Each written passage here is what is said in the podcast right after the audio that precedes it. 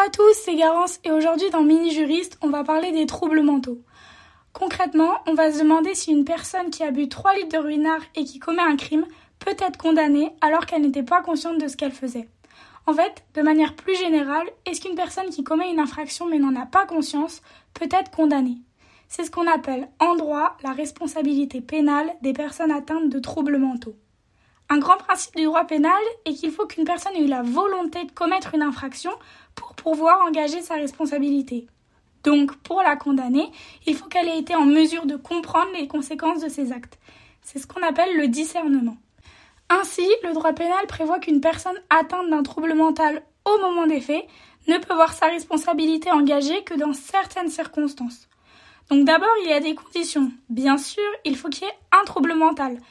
Ce trouble, il est souvent démontré par les psychiatres qui vont déterminer si la personne pouvait ou non discerner la portée de ses actes et si elle pouvait les contrôler. Un exemple concret, ça va être dans le procès Amber Heard Johnny Depp, où une psy est venue expliquer qu'Amber était psychologiquement très instable. Une fois que ce trouble est caractérisé et donc qu'il existe, il faut démontrer qu'il a eu lieu au moment des faits, donc au moment de la réalisation de l'infraction. Et c'est très important, puisque la personne ne doit pas avoir eu conscience des conséquences de son acte du fait qu'elle réalisait une infraction. C'est très important que ce trouble existe au moment des faits, parce qu'en fait, il faut que le trouble y soit à l'origine de l'absence de discernement de la personne. C'est-à-dire qu'il faut que la personne qui commette l'infraction n'ait pas eu conscience de son acte parce qu'elle était atteinte d'un trouble mental au moment où elle réalisait l'infraction. Donc, si le trouble existe seulement avant ou après l'infraction, la personne va être quand même condamnée. Et c'est logique. Vous pouvez pas braquer une banque le 9 mai et dire que vous n'êtes pas responsable parce que la veille vous avez fait une crise de paranoïa. Enfin là, le trouble n'a aucun rapport de causalité avec l'infraction, il faut pas forcer.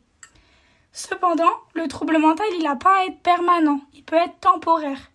Un trouble permanent, ça va être par exemple la schizophrénie, et un trouble temporaire, ça peut être simplement une crise de paranoïa, du somnambulisme ou une crise d'épilepsie. Mais attention, parce qu'il y a des cas particuliers. Donc pour ce qui est du cas de l'alcool et de la drogue, j'y reviendrai à la fin du podcast. Il y a deux conséquences différentes du trouble mental. On va distinguer en fonction de si le trouble a aboli ou s'il a juste altéré le discernement de la personne.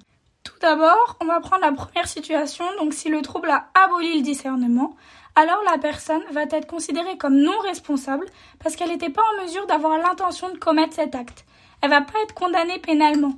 Mais le juge va pouvoir prononcer une mesure alternative comme par exemple une hospitalisation d'office ou une interdiction de contact avec la victime. Le problème, c'est que les victimes, elles n'ont pas la possibilité de voir le méchant, entre guillemets, condamné au pénal. Mais elles pourront même, quand même avec leur famille, être indemnisées de leurs préjudices avec euh, la voie de la responsabilité civile. Juste, le problème, c'est que l'auteur de l'infraction, il va pas être condamné pénalement. La deuxième situation, c'est lorsque le trouble, il a juste altéré le discernement de la personne. Dans ce cas, la personne, elle va être pénalement responsable, donc elle va être condamnée, mais le juge, il va tenir compte du fait que le discernement de la personne ait été altéré quand il va déterminer la peine. Donc, le juge, il va par exemple pouvoir la diminuer. Depuis 2022, un nouvel article du Code pénal prévoit que la volonté de la personne dans l'existence de son trouble doit être prise en compte. Je m'explique. Par exemple, si la personne s'est volontairement enivrée ou droguée dans le but de commettre une infraction, ou si elle avait juste conscience d'être ivre ou droguée, elle va quand même être pénalement condamnée. Et heureusement. Mais cet article, il est hyper récent, il date de 2022. C'est pourquoi, en 2017, dans l'affaire de Sahara Halimi, Kobili Traoré, il n'a pas été condamné pénalement. Pour rappel, il a roué de coups et a ensuite jeté de son balcon la femme âgée en pensant qu'elle était le diable. En fait, il était atteint au moment des faits de bouffées délirantes parce qu'il avait consommé volontairement du cannabis.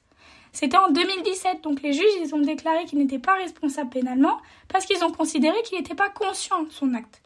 Il n'a pas été condamné pour ces faits alors qu'il s'était lui-même placé dans la situation de trouble en consommant du cannabis.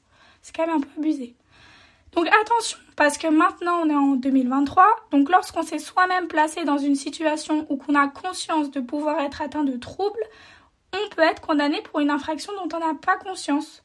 Mais à l'inverse, si on n'a pas conscience de ces troubles, alors on ne sera pas responsable. Par exemple, si une personne est complètement ronde sans en avoir conscience en buvant par exemple une boisson qu'elle pensait sans alcool, dans ce cas, elle ne va pas être responsable pénalement car elle s'est pas mise volontairement dans cette position. Morale de mini-juriste, descendre des bouteilles en soirée c'est cool, mais allez-y tranquille, parce que s'il y a une galère, faudra l'assumer.